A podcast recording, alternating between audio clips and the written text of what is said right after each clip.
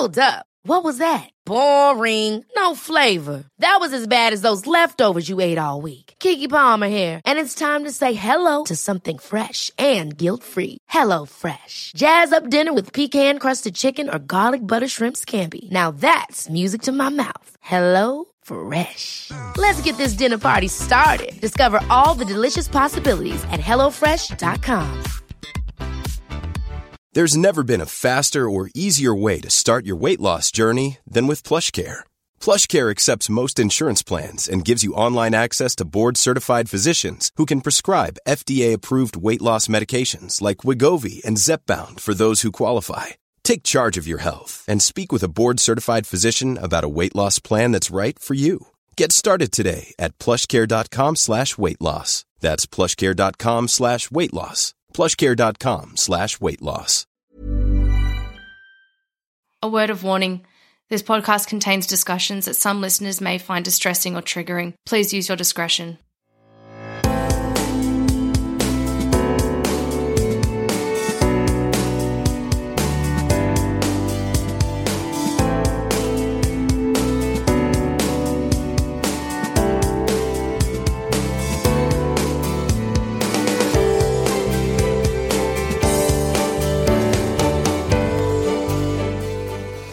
Hello and welcome to Reclaim Me. My name is Madeline Heather, and today we're doing part two of my conversation with Kathy Oddy. Now, if you haven't already, please go back to the last episode and listen to part one. Otherwise, you're going to have absolutely no idea what we're talking about in this conversation. But for now, let's kick it straight back into the conversation with Kathy. Cheers. But part of his abuse was the fact that um, that where perpetrator one, I wanted to walk out the door multiple occasions and he was preventing me from walking out the door. Perpetrator two was constantly threatening that he was going to walk out the door. Yeah. Um, and in I guess a way like it's funny, I look now and go, when someone tells you or shows you what they're like, you should believe them the first time. Well, when he kept telling me he was going to walk out the door, well, when he eventually did, and even though it blindsided me at the time, well, I guess he'd been telling me that for six and a half years. So Yeah. um, it really shouldn't have come as much of a shock as what it did at the time. But But it is something, and you know, often um, people negate domestic abuse if in the absence of physical violence. And I think one thing I've spoken to so many survivors, yourself included, about is that the physical abuse wasn't anywhere near as bad as the long-standing effects of the mental torture. And I think, you know, you hear that from you, and my heart just, you know, breaks for you. It is because it just you don't just get over that. You don't just come to a point where you're just like, that's fine. You know, the relationship's over. I've put it to the side. What's it been like for you, you know, having to overcome that and having to even now, years later, move on from that mentally? oh well, it's a very slow process, and it's a constant battle every day. I look in the mirror. Yeah. And it's, you know, obviously you're quite upset and triggered by that. Um, and I'm sorry, but I think it's something that we hear so much and we value ourselves sometimes so so little. And you are absolutely beautiful and amazing. And I know that inside you know that. And most days you you do know that but it's so hard to be at that point you know? And I was talking to somebody the other day about this and you don't just get to a point and you're healed and that's just done you get to a point where you're okay to deal with adversity that comes your way in your own way, but it doesn't mean that it's not difficult to go back through those. And it doesn't mean that they don't affect you anymore. Well, I mean, I'm not someone who's, uh, in terms of growing up, my ideas of where I saw myself as an adult were probably fairly heteronormative, standard sort of dreams. I really wanted the, no, that picket fence, married with kids sort of future in my life is I, I couldn't imagine that there would never be a future in my life that didn't have being in a happy marriage with children. It's just inconceivable. I, there was no other option that I was thinking of. That was always what it was going to be that I'd have a good job with a loving partner with kids. Yeah. And no, perpetrator two, um, knew that I wanted to have stability in my life after all the upheaval. Um, and yet again, this was part of his psychological abuse because from his perspective was like, well, you know, being that bit younger, he's like, well, I'm not ready to settle down in that way yet. So I was being very understanding of that. But then on the flip side, when it would come to the abuse aspect, it would be like, well, oh God, I can't marry you until you lose, um, you know, this amount of weight. And I'd have to, he'd be putting that I'd have to reach what his goal weight for me would be, which at the time would have been losing 20 kilos. Oh. Um, and that would be something that he'd say on a regular basis. And so it puts an incredible amount of pressure on. And the thing was, it's like there's nothing wrong with wanting to support your partner to live a, a happy, healthy lifestyle. But that's not the way that he was going about this. Like, honestly, when he knew that I was, you know, going through periods of depression, um, which also would make me not want to be active because when I'm feeling depressed, I go into a kind of like a frozen state, and I it's really hard for me to get movement happening. That's why things like trauma sensitive yoga and Pilates are so great because it gets you to integrate the the mindfulness and meditation with the movement. Yeah. Um, and I'd explain all of these things to him, and the best thing he could have done is be gently supportive and say, no, let's no take the dog for a walk together somewhere nice. But he wouldn't because like his job was out where he's being active, um, doing landscape gardening, you know, very fit, you know, very attractive person, sort of those model good looks. Um, and he knew it.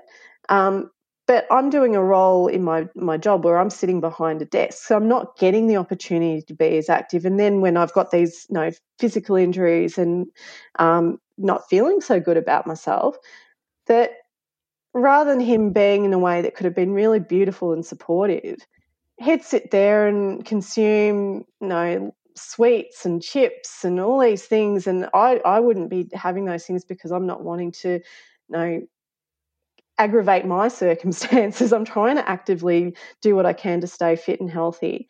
Um, but rather than him actually supporting the changes and things that I would do to sort of do the best for my health in those moments, he would just constantly be putting me down. And it always made me feel like I wasn't enough for him, I wasn't good enough for him.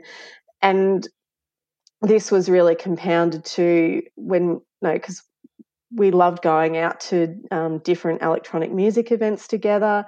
Yeah. Being that little bit older um, uh, than the general scene of people that go out to these things, you've got um, the young women in particular wearing very skimpy outfits.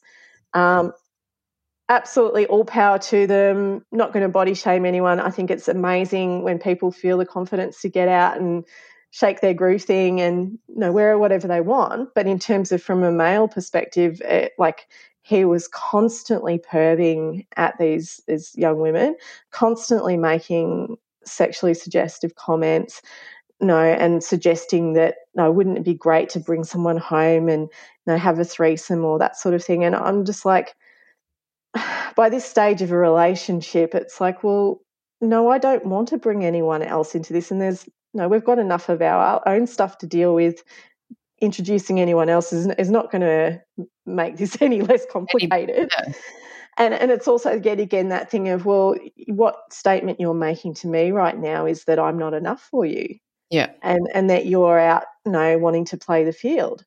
Um, what I now know is that for a lot longer like you know i became in that final year where after the relationship ended that he was having an affair but when i look back now and have the information that i now have is that yeah he, he had been doing things with other women for a lot longer Yeah. and so that's putting me at risk for my sexual health Yeah. Um, because he's not being open and honest about this um, but also too from a sexual assault perspective um, there would be often times when he would come back from being out for days at a time and being in an intoxicated state or under the influence of something and he would want to have his sexual needs met.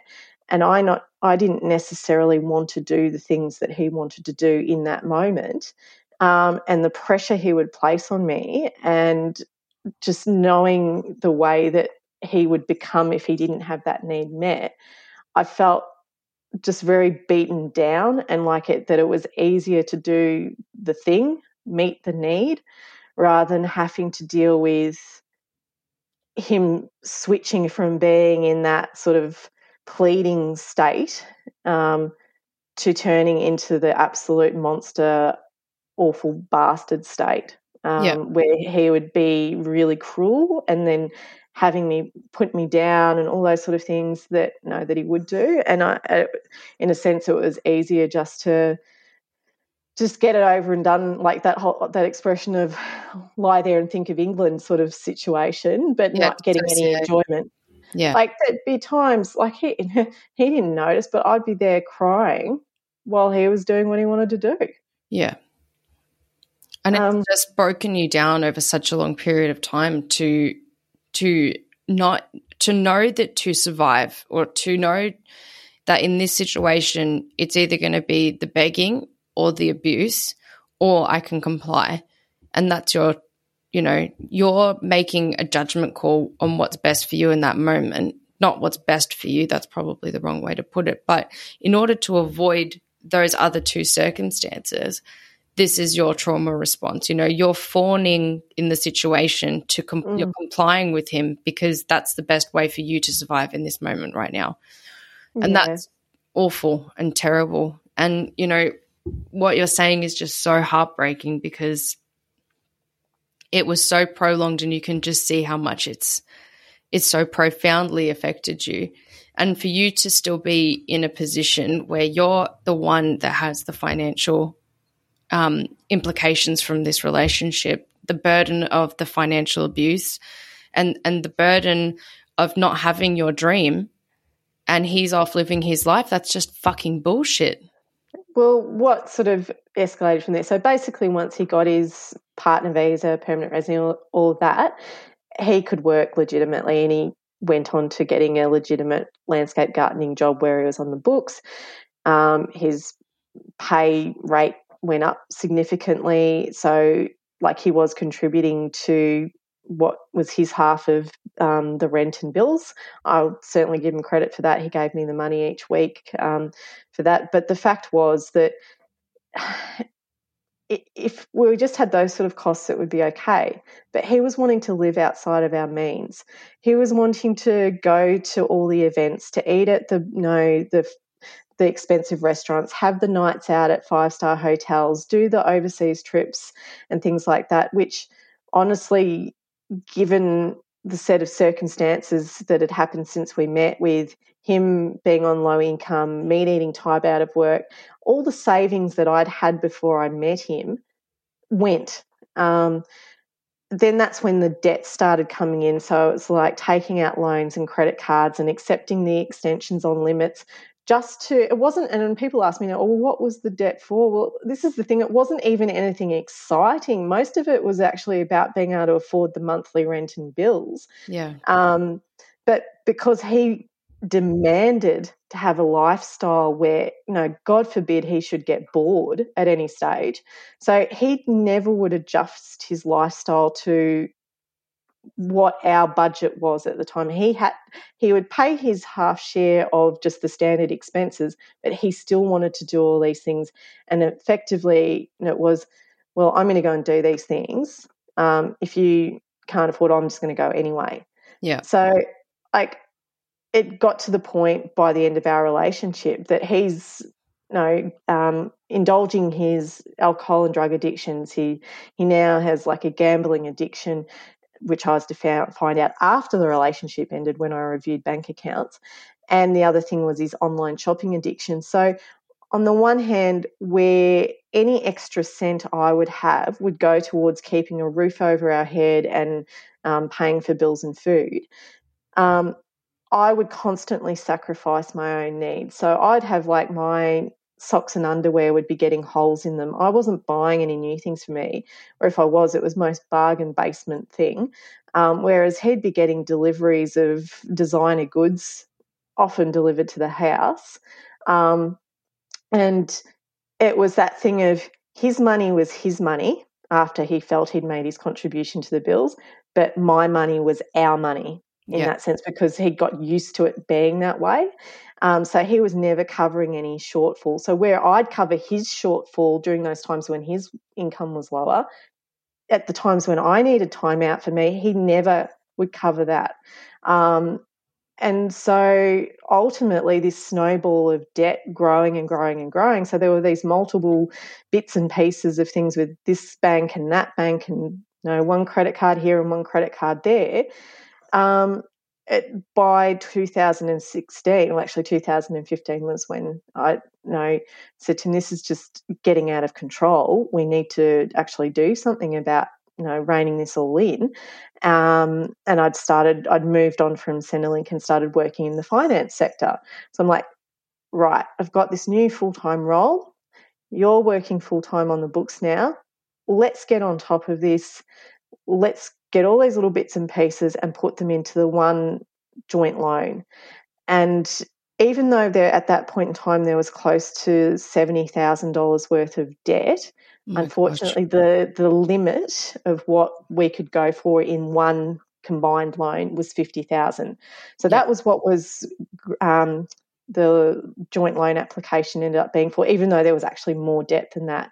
Yeah, and so a year later, um, you know, here's me thinking I'm going to be in this relationship where there's going to be both of us who'll be able to contribute to this. But yet again, because of the dynamic that had been well established in our relationship, um, he would give his cash to me each fortnight towards the bills. But this, even though it was a joint loan in both of our names, where the payments came out of was my bank account, not his. Yeah. And this was very critical when things ended between us because um, in that final year, well, I actually thought his behavior had significantly changed. And in fact, we are in a really good and healthy dynamic. And in fact, it was at a point, you know, that um, I was mid 30s, um, he was now over 30. And I put it to him, look, I, I don't want to wait too much longer before starting to try for a, a family. Um, now that you're that bit older, do you feel ready? And he'd said yes. So, um, and he was also talking about, the no, we should get married. And so he was giving me all the signs that it was like, right, no, he's not needing to go off and have all these big party weekends anymore. He actually wants to commit to a future, um, commit to having a child and so I'm actually feeling the most secure I have for a very long time. And so I went off the pill. And around about that time, that's when my grandmother passed away. And he came to the funeral. I actually now really wish he never had. Um, because at that funeral, he was openly talking to my family members, some he hadn't even met yet. But and I want to make this really clear to my family, the ones who had got to know him through that six and a half years, they they treated him like gold. He was like a son, he was like a brother. He, to my little brother, he was like his best mate, and he looked up to him. Um, he was embraced by my family, whereas how I was treated by his family and friends is I was treated like scum by them, and they did not accept me. Um, they thought I was the worst person in the world and they treated me like that. Um, so he's going to a place where he's fully accepted and loved, and he's telling my family members on this very significant occasion, and he's known my gran over the years, so he knew what a what an important occasion that day was, and talking about the future we would have together. Yeah. What I now know is that he already had organised a place he was moving into a week later with the woman he was having an affair with. Um, so that week, he'd actually formally proposed to me. Yeah. And so here I am thinking, oh, he's been, he's changed his behaviors, he's settling down, I'm off the pill. Um, he's helping me through the grief of losing this, you know, very special woman in my life.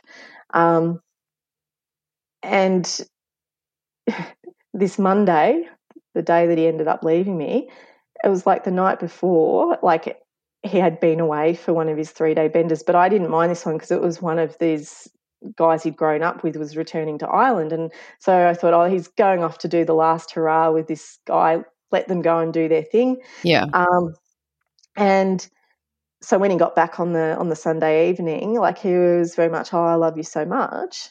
Next day, um, I get home in the evening from work, and he's packed up all these things into his work van. He goes to me, um, "I'm leaving you. Um, don't follow me." And I'm like, so blindsided because like a couple of weeks ago you were proposing to me and not so long before that you're saying that you're ready for me to you know think about like going off the pill yeah um and you're just giving me every indication that you're happy in this relationship and all of a sudden you're walking out the door i was just in a complete state of shock um and like this was all planned his family all knew that he was doing this. Um, he know, left and he blocked me on all forms of communication straight away. I didn't. His um, when I asked what's going on, he's like, "Oh, I just want to be single." Um, it just all made no sense at the time, and I just wish to this day he'd just had the you know the guts to have the honesty to just say he had been in this other relationship because yes, it would have hurt to hear that, but it would have made sense to me because the way he went about it made no sense. No sense, yeah. And honestly, the just the impact in that moment for me, I just remember sitting on my lounge room floor and I'm like cuddling my um, dog at the time was Mickey, um, and he loved Mickey, and I'm thinking, you're not just leaving me, you're leaving Mickey as well. Um, and I'm just distraught and I'm ringing Lifeline, just going, this has just happened. I just, I just can't see a point of going on. But then I'm cuddling Mickey and going, you know what? I can't do anything to myself because who will look after her? Yeah. So, like she has in so many times, and also now Xena, my beautiful fluffy warrior. Um, yeah, my, my beautiful dog saved me in that moment. And so, yeah, I, I was just in an absolute state of shock for um, that that week. Um, just you know, like almost catatonic sort of state of shock um, until no, he came that weekend later, and yet again he was really trying to say that no, he's just wanting a bit of a break and a bit of single time. And I'm thinking, oh, you know, okay, we'll go off and do that. But he wasn't giving me any indication that it, like at that point, was there wasn't a possibility to reconnect. In fact, the way he was sort of saying, like setting it up as if we would be able to get back together. And he just needed some time out. And I thought, okay, fair enough. Even though this is really hard, I can accept that. Yeah. Um, but what I know now is he was just stringing me along essentially so that he could keep all these items stored in my place, the ones he hadn't taken. Um, and for whatever bullshit reasons that you would do that to someone rather than being honest. So for the next couple of months, here's me thinking, I'll just ride out this blip of whatever's going on with him emotionally and we'll be able to pick up and sort of really work on what's going on. And um, so it was about a month later that I discovered that I was pregnant. At this stage, I don't know that he's been having an affair. Yeah. And obviously, no, I was really happy to find out that I'd finally fallen pregnant for the first time in my life, but I was feeling the emotion of everything that was going on was so deep. But also, my mum decided to go off her medication at this moment, so she'd become very unwell. Yeah. So I'm supporting mum becoming very unwell. I've got an elderly family member in intensive care who potentially was at risk of passing away. My grandmother, who had meant everything to me, had just passed, and I was still grieving for her. I've had him walk out and leave me absolutely in the shit. I've got this massive debt that he is refusing to pay a cent towards. And um, and now it's like, okay, hello, child. This, Yeah. this is happening. Um, but in at that point, I was like, right, I can't actually tell him this because I don't want him to make a decision about wanting to be with me based on the child. I want him to make a decision about wanting to be with me based on me. Yeah. So I, I, at that point, I didn't actually tell him. Um, and then it just happened to be that um, one of my friends tipped me off to this woman um, and sent me this image, which was her profile picture with him kissing her wearing a shirt that I'd chosen for him earlier that year. And that's how I learnt that she existed. And now, initially, I'm thinking, well, God, he's moved very quickly. Um, and then I was to learn further information about this already being existing relationship that had, was in place before he ended it with me. In fact, that he'd moved in with her. Um, and I was just absolutely and utterly devastated. Yeah. And this was the point where the stress of all this actually caused me to have a miscarriage of, you know, what I now know as my baby daughter. Yeah. I'm so sorry. And it's like if if he couldn't have already taken enough, you know, and this glimmer of hope and this glimmer of, you know, amazingness in your life to be a mother is something that you dreamed of your whole life.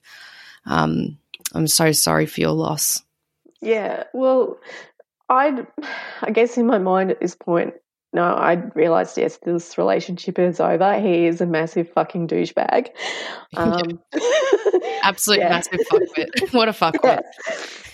um, but on the other hand, this was a child that was conceived in love, and it's been my opinion, and I'm actually very, very much pro-choice.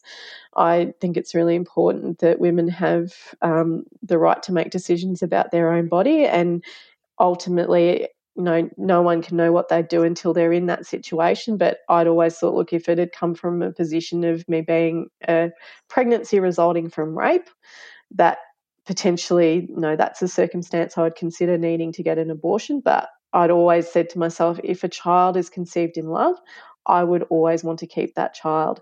And this was this circumstance. And even though I'd spent seven years working at Centrelink assisting single parents and, and knew, even though I wasn't a parent myself, that it's it's not a cakewalk. It's not easy to take on that challenge. But I would have entered that challenge and embraced being a single mother because this is something I really wanted and to be a mum.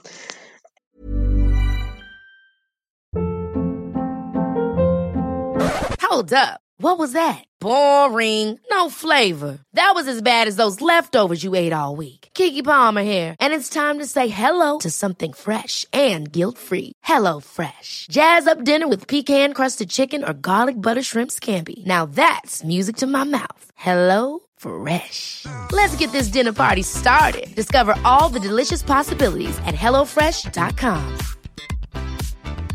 Many of us have those stubborn pounds that seem impossible to lose, no matter how good we eat or how hard we work out. My solution is PlushCare.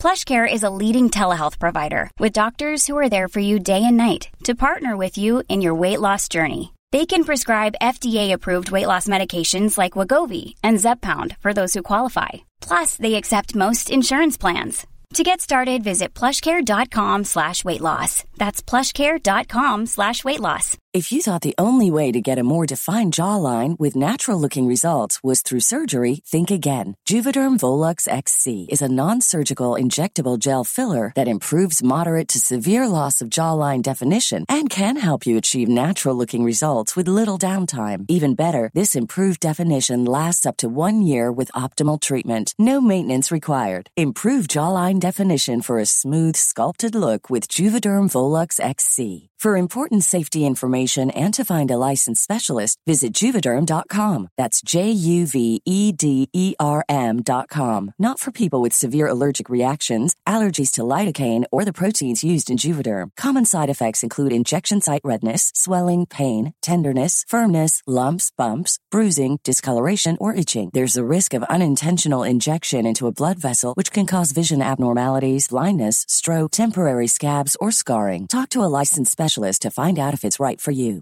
Even when we're on a budget, we still deserve nice things. Quince is a place to scoop up stunning high end goods for 50 to 80% less than similar brands. They have buttery soft cashmere sweaters starting at $50, luxurious Italian leather bags, and so much more. Plus, Quince only works with factories that use safe, ethical, and responsible manufacturing. Get the high-end goods you'll love without the high price tag with Quince. Go to quince.com slash style for free shipping and 365-day returns. Despite all the challenges that were facing me at that moment. And so this period of my life um, during that and the next couple of years became what my team leader at the time gave the very beautiful title that I still like to refer to that period as the tsunami of shit.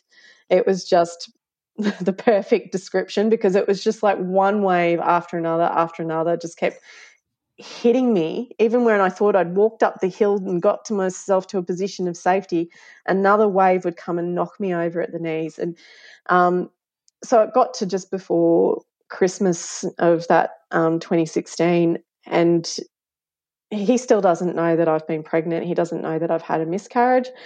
Um, but what I decided I needed to go into the new year, so of 2017, releasing a lot of the negative emotion for myself. So what I knew is his birthday's in early December.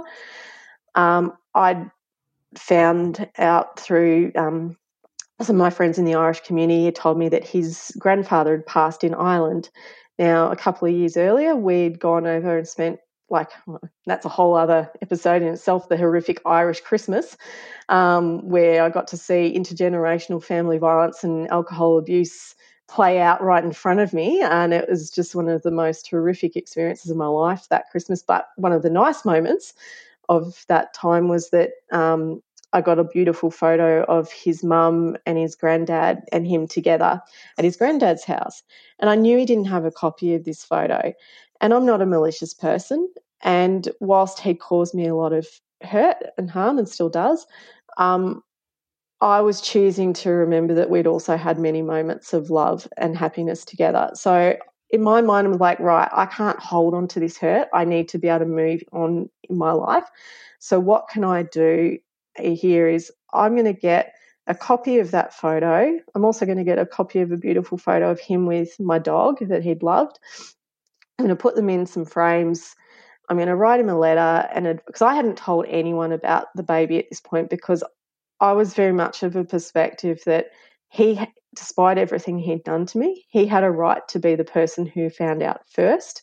But mm. I also, at this stage, really needed to start talking to people about it. Yeah. Um, so the the basically the gist of the letter was to say, look, happy birthday. I know things have ended with us. You've moved on. Um, I'm really sad things have ended the way that they have. I want you to let you know that I discovered I was pregnant after you walked out, and unfortunately, I miscarried the baby. Um, that this is the name I gave her. I called her Brianna May, and that I know that's a name that you always wanted to give to a daughter. Yeah. So that was in honor of that wish. And but I wanted you to be the first person to know so that because I need to talk to people. Um, so I put all that there and just said, look, and I've recently you know been advised that your granddad has passed away. I'm so sorry to hear that's happened because I know that you won't have been able to get back to Ireland to attend the funeral. However, no, I, I really want you to have the copy of that special photo of that moment when you know I took that when we were over in Ireland a couple of years ago. Um, and basically, all the best with your life moving forward. I don't want to hold on to any um, negative emotion. So, What was his response to receiving that parcel? Any acknowledgement of the disclosure I've just made about him having become a father and having lost his child? No. What I got was a legal letter via email from St Kilda Legal Service where he was seeking to go after my superannuation. And I had to then go and get legal advice myself. Um, and despite the debt that he'd left me, and the advice that I got was that, um, well, one, the way that the whole document was worded was that I had to provide X, Y, and Z documents within seven days to the St Kilda Legal Service. Um, but the fact is, it wasn't a court order. And, you know, if I hadn't challenged that, if I like so many, because it's such an intimidating way it was written, so many people would just hand over the documents. But I no, and this is the quandary so many find themselves in who have gone through family violence. I was working full time, but I couldn't afford a private lawyer. And because I'm working full time, I didn't qualify for legal aid. Yep. So here am I going to a community legal service as well in Fitzroy, and I'm being told, um, yes, he's left you in this debt, but because you've been working since you're 18 and have X amount as your superannuation balance, and he's only been in the country for you know about 10 years at that stage and only has this amount as a superannuation balance, that based on family law, for the amount of super that you've accrued throughout the relationship, he's entitled to a superannuation split of that amount. Fuck off. No, fuck what off. the fuck? How the hell can that be Oh my God. Like, how can that be that you could even get that letter? That is absolutely fucking ridiculous. He wasn't earning the money because he wasn't legally able to work. Well, the fact thing. was that it, uh, like it really shocked me because it came via email. Like, oh and I was God. at work when that email popped up, and I'm thinking, this is ridiculous that they've served it this way. It should be via post. I later actually got in touch with St Kilda Legal Service and said, "This is disgusting that you serve this via email." Um, disgusting. But, but, essentially, the gist of it all was that um, what happened from there was they said to me, "Well, regardless of the debt amount, because of the, your superannuation balance." He would not have to pay you towards the debt, even though it's in joint names. And in fact, he would come out with a cut of your super. Um, and so they said, you don't have to respond to that legal letter from St Kilda Legal Service, only when you get a court order. So they said the best thing you can do is you have two years um, of where he can take action under family law and make claim on your assets. So they said the best thing is to not be in any communication with him whatsoever and just hope that he doesn't proceed with this. Um, and in two years' time, around the debt, um, you can then pursue him under civil law um, because that's you know, a different way of um, being able to approach it. But right now, you'd be too much at risk to go down that path. Um, so I was in a state of absolute shock and devastation when I left that legal appointment because I'm thinking, one, I'm working in superannuation. I'm working to address the gender super gap and pay gaps right now. And the one actual asset I have left in my life, they're saying that he can get some of that. Um, no way on earth am I going to let that happen. Um, and then the other part is I just want this period of my life to be done and dusted and over with. And you're saying I have to carry this trauma and burden for another two years two before years. I can get some closure. Um, That's just, it's, it, it, I am absolutely speechless. Like, if you could, I know that this podcast is a an audio medium. If you could see my face, I'm absolutely and utterly speechless. That is just the most horrific. It really is a fucking tsunami of shit.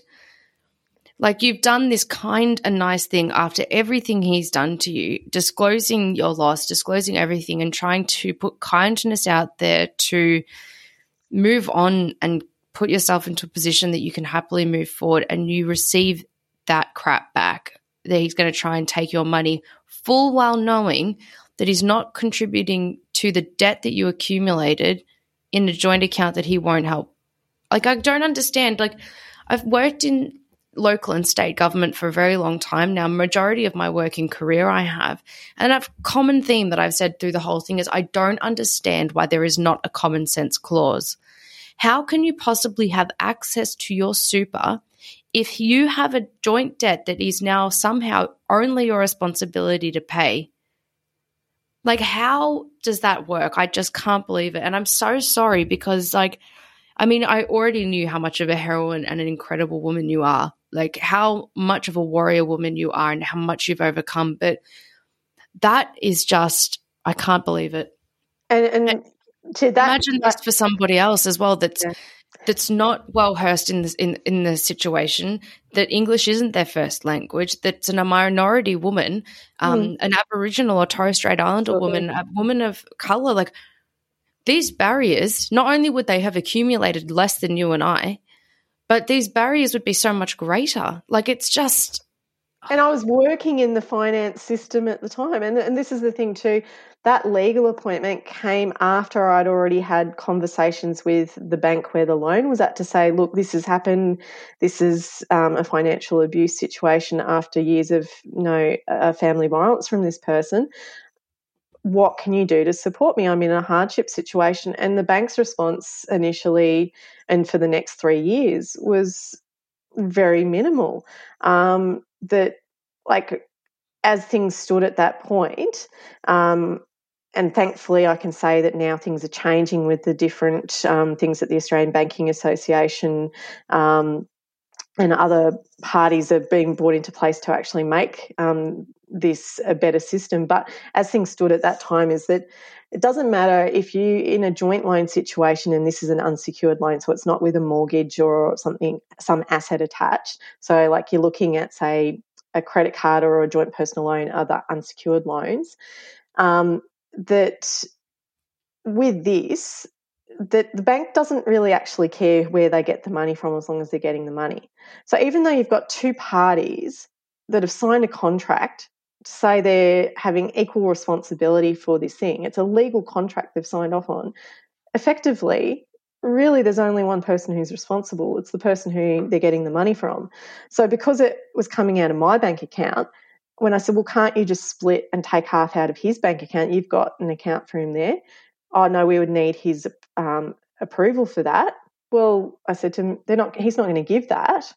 Um, and I said, well, this is something that we have jointly committed to. And I couldn't even think about the other twenty thousand dollars worth of debt, which wasn't in a joint name, because I knew wouldn't, I wouldn't be able to press a, a bank about that because those were things that had been racked up in my name. And I thought at least I could get something happening with this joint one. And unfortunately, the two options they gave me at the time were just not options at all. Like, so the first one was, oh, well, we'd only pursue him if you stop paying. I said, but if I stop paying, then that affects my credit rating. Um, and why should I actually, you know, stuff up my financial future by doing that? And then they said, okay, so the next option, because I was saying this is extreme financial hardship, this is causing me. They're like, well, you could declare bankruptcy. And I said, well, no, I can't because I'm working in the finance sector, and in the finance sector, you can't be a declared bankrupt to work. And I said, how is that in any way a solution? Because if you take my away my capacity to do my job, I can't actually service any way of living. And so then knowing this, knowing that essentially the bank's given me zero solution and support, um, I've got then that legal appointment, which I've come out finding out what I did. Um, then what happened in early 2017 was just basically the icing on the very shitty cake because the woman who he was having the affair with, um, and I'm thinking yet again, it must be that she must have read that letter, which was in no way know, bad about her. Um, I don't know. I can't explain why she did what she did, but she went and made um, a heap of malicious allegations to my employer at the time, who decided to side with her, even though there was no evidence. Um, and it was in a situation where I then had to uh, make the decision to resign. Otherwise, I, my job would have been terminated. Now, at the time, the union, because I got them involved, um, they said it was a clear case of unfair dismissal. Um, however, that I would have to allow myself to be terminated for them to go through arbitration and fight it. And after everything I'd gone through in that six months, and then for them to tell me it could take another six months to face arbitration, I just said, no, I'd rather just resign. I don't want a termination on my record. I just want to get on with my life and put all this awful time behind me. Um, but it's another aspect of financial abuse because if you are terminated, you're not entitled to half of the things that you're entitled to if you resign as well. So it's like, hey, put yourself in this shitty financial situation and then maybe we'll help you. Hey, if you've been forced to resign from a role, how does common sense, guys? I just, I can't. It's just, it's not one person. You've just been failed so many times by shitty systems that are designed for the patriarchy. They're designed and to support men.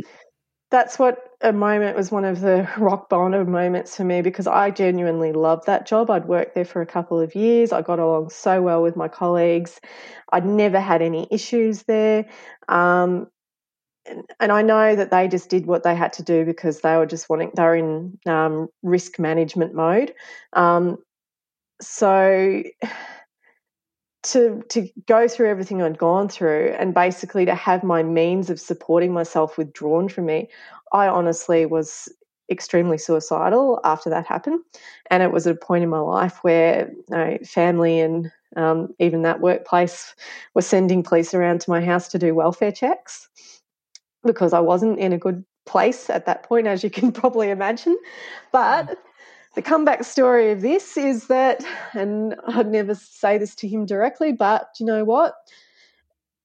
I think if I hadn't, the set of circumstances that happened at that moment didn't happen, I possibly would still be at that workplace, probably doing a similar sort of role, maybe in the same role.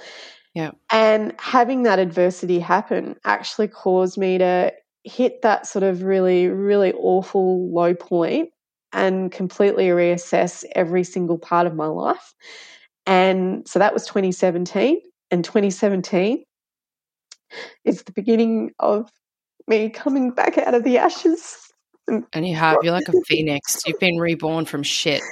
Like this is, and you are, you're a fucking heroine. Like I, I look up to you so much, and you've gone through everything, and you use your voice and your experience to advocate for other people so that they don't have to go through what you went through. There is so much work for us to do, and I can't commend you enough for your strength and what you've done and what you've had to overcome in situations that could have been done so much better. Yeah, like, and so and, it was the most difficult period of my life, but from that most difficult period, I've actually and I wouldn't have even said that I wasn't a strong person before that because I was because of everything about it's made me who I am now and I am so proud of everything I've achieved in the last few years and where I'm at at this point and what that's also been very much I want to give credit to my tribe of warrior women who surround me, my amazing I call them my friend tours. They're the leaders of and CEOs of community sector organisations who've taken me under their wing, who've redirected my energy from being in that state of complete and utter trauma and given me a seat at the table um, and invited me to be part of different things and helped me make the transition from being seen as a volunteer in this space to being seen as a professional and a consultant and helping me to set up my consulting business and learning all the ins and outs of how to do simple things like invoicing that I had no idea about and actually placing a value on my time. And so the role that these amazing women have played has been transformative.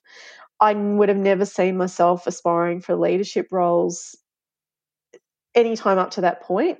Um, and now, whilst I don't ever have any sort of desire to be like a a manager as such, managing people's not really my, but I see the the things that I do in the advocacy space is you know showing my own form of leadership. And now I'm at a point in my journey where the amount of time and generosity that people have invested in me to help me transform to where I am now I now want to actually pay that forward for others who are trying to find their voices in this space. Um, so that's where I've I, I feel so much gratitude um, that I could have very easily no longer been here on this earth right now, but because people surrounded and embraced me and picked me back up from where I was, um, and turn me in the direction of saying,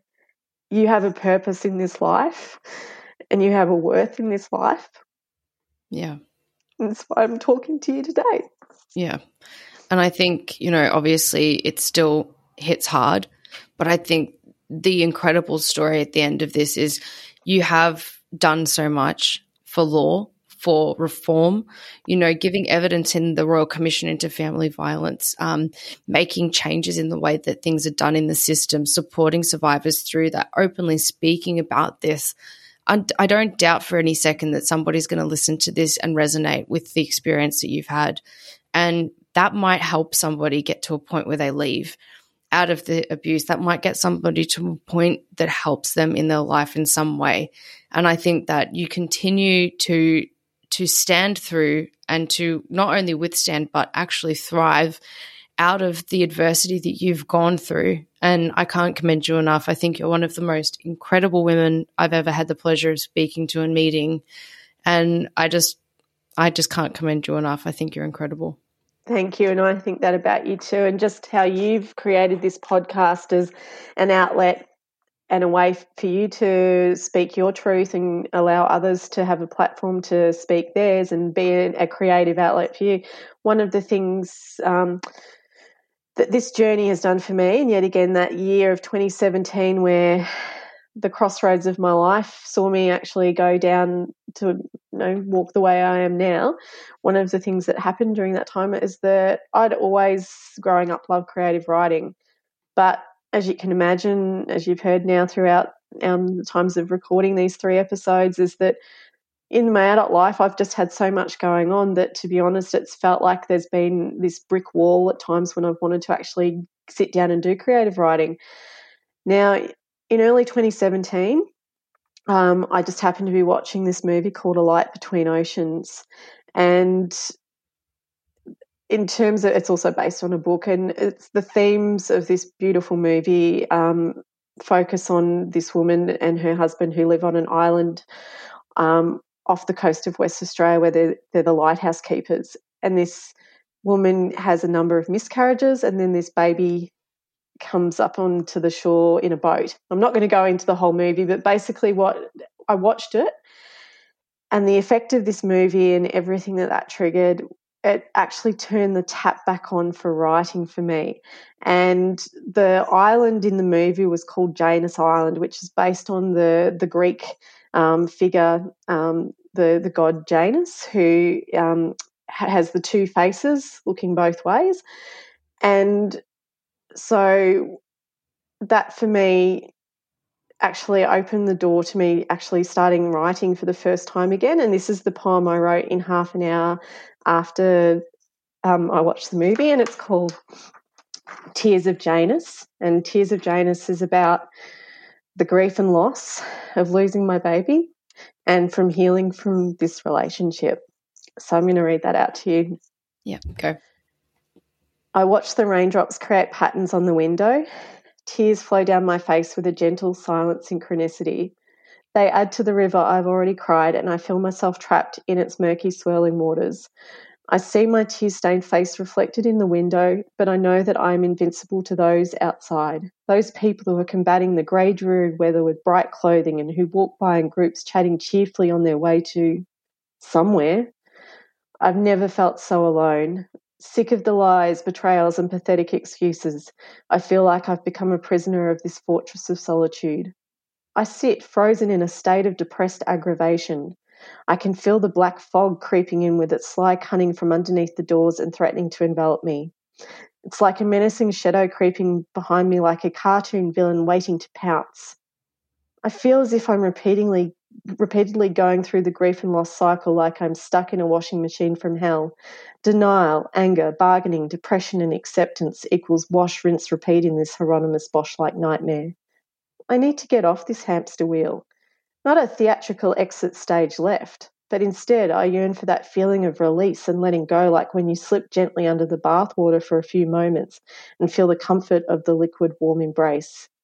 Floating in a sound distorted state of mindfulness, which will hopefully wake me from this stupor. I feel like I'm wearing the two faces of Janus, forever looking forwards and backwards. Frustratingly, I'm stuck in the middle with me. Disambiguation has become a goal. I question everything and can trust nothing. I can't seem to find my centre. The tsunami of shit has left me feeling so destabilised and ripped apart.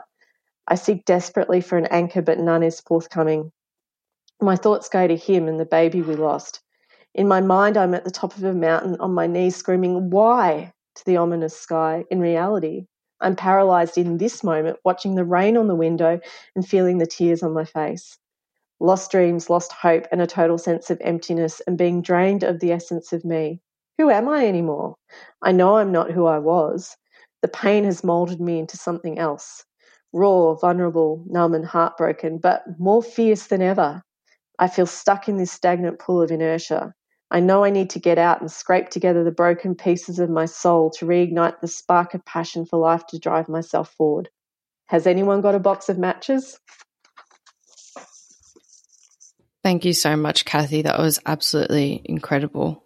Um, thank you so much for sitting with me and sharing with me this story, part three, and for going through on this journey. I mean, it's it's incredible. I'm so grateful to have met you and, and to have you on. I think, you know, I thank it thank I'm thankful every day that I've got you in my life as a support for me. Um, we've both leaned on each other at times for support um, during our own healing journeys.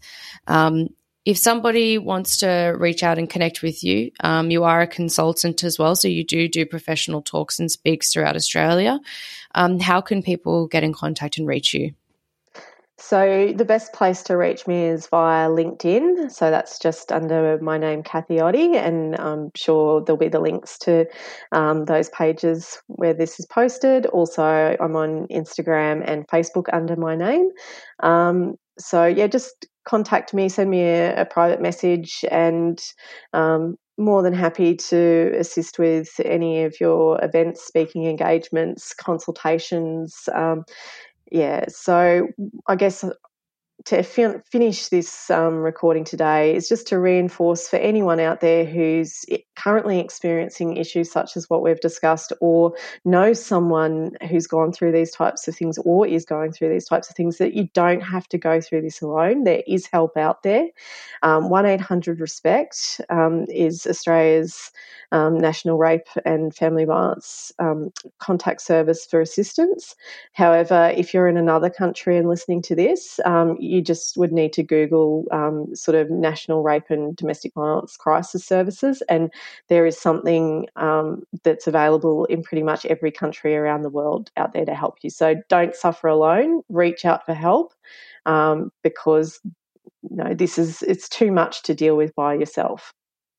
Absolutely. And I'll, I'll share every link as well on my social media, which is at reclaim me pod or at mad heat underscore, which is my personal account. Um, I'll post everything with all of the links. And remember, please seek help if you do need to. Help is out there. Um, I've created the Survivor Support Network on Facebook too, which you can access via the link in both of the bios of my Instagram pages. Um, and that's been a really great space for other people that are survivors to connect to. So you are not alone for sure. Um, and I think Kathy is a really good be- beacon of light for hope, you know, at the the depths of depression, at the depths of, of when things start to tumble. Um, Kathy's turned this around to to become such a heroine. Um, not that it's not hard, obviously, and not that it's it's not without trying, and not that it just stays up there all of the time either. But I think it, it's a great example of the fact that um, while abuse is a part of our life, it does not define us, and that there is so much life after abuse. Absolutely. Well, it's been lovely talking with you again, and um, I wish you all the best with your future recordings. And um, yeah, hopefully we'll get to catch up soon. Absolutely. I'm definitely taking you out for a cocktail soon. Fantastic. Need it. Thank you so much, Kathy. Thank you. This content may have been distressing or triggering for some listeners. In Australia, for national crisis support, please contact Lifeline on 131114. For more resources, please see the show notes for this episode.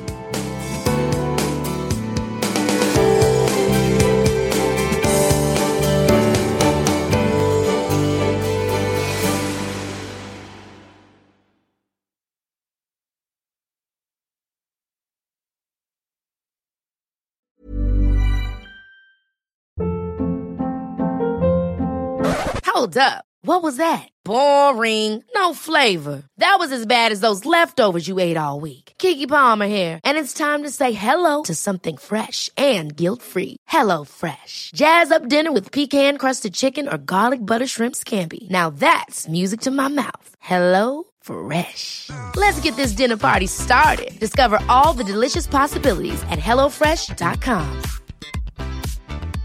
Even when we're on a budget, we still deserve nice things. Quince is a place to scoop up stunning high-end goods for 50 to 80% less than similar brands. They have buttery soft cashmere sweaters starting at $50, luxurious Italian leather bags, and so much more. Plus, Quince only works with factories that use safe, ethical, and responsible manufacturing. Get the high-end goods you'll love without the high price tag with Quince. Go to quince.com slash style for free shipping and 365-day returns. Imagine the softest sheets you've ever felt. Now imagine them getting even softer over time. That's what you'll feel with Boll and Branch's organic cotton sheets. In a recent customer survey, 96% replied that Boll and Branch sheets get softer with every wash. Start getting your best night's sleep in these sheets that get softer and softer for years to come. Try their sheets with a 30-night guarantee. Plus, get 15% off your first order at bollandbranch.com. Code BUTTERY. Exclusions apply. See site for details.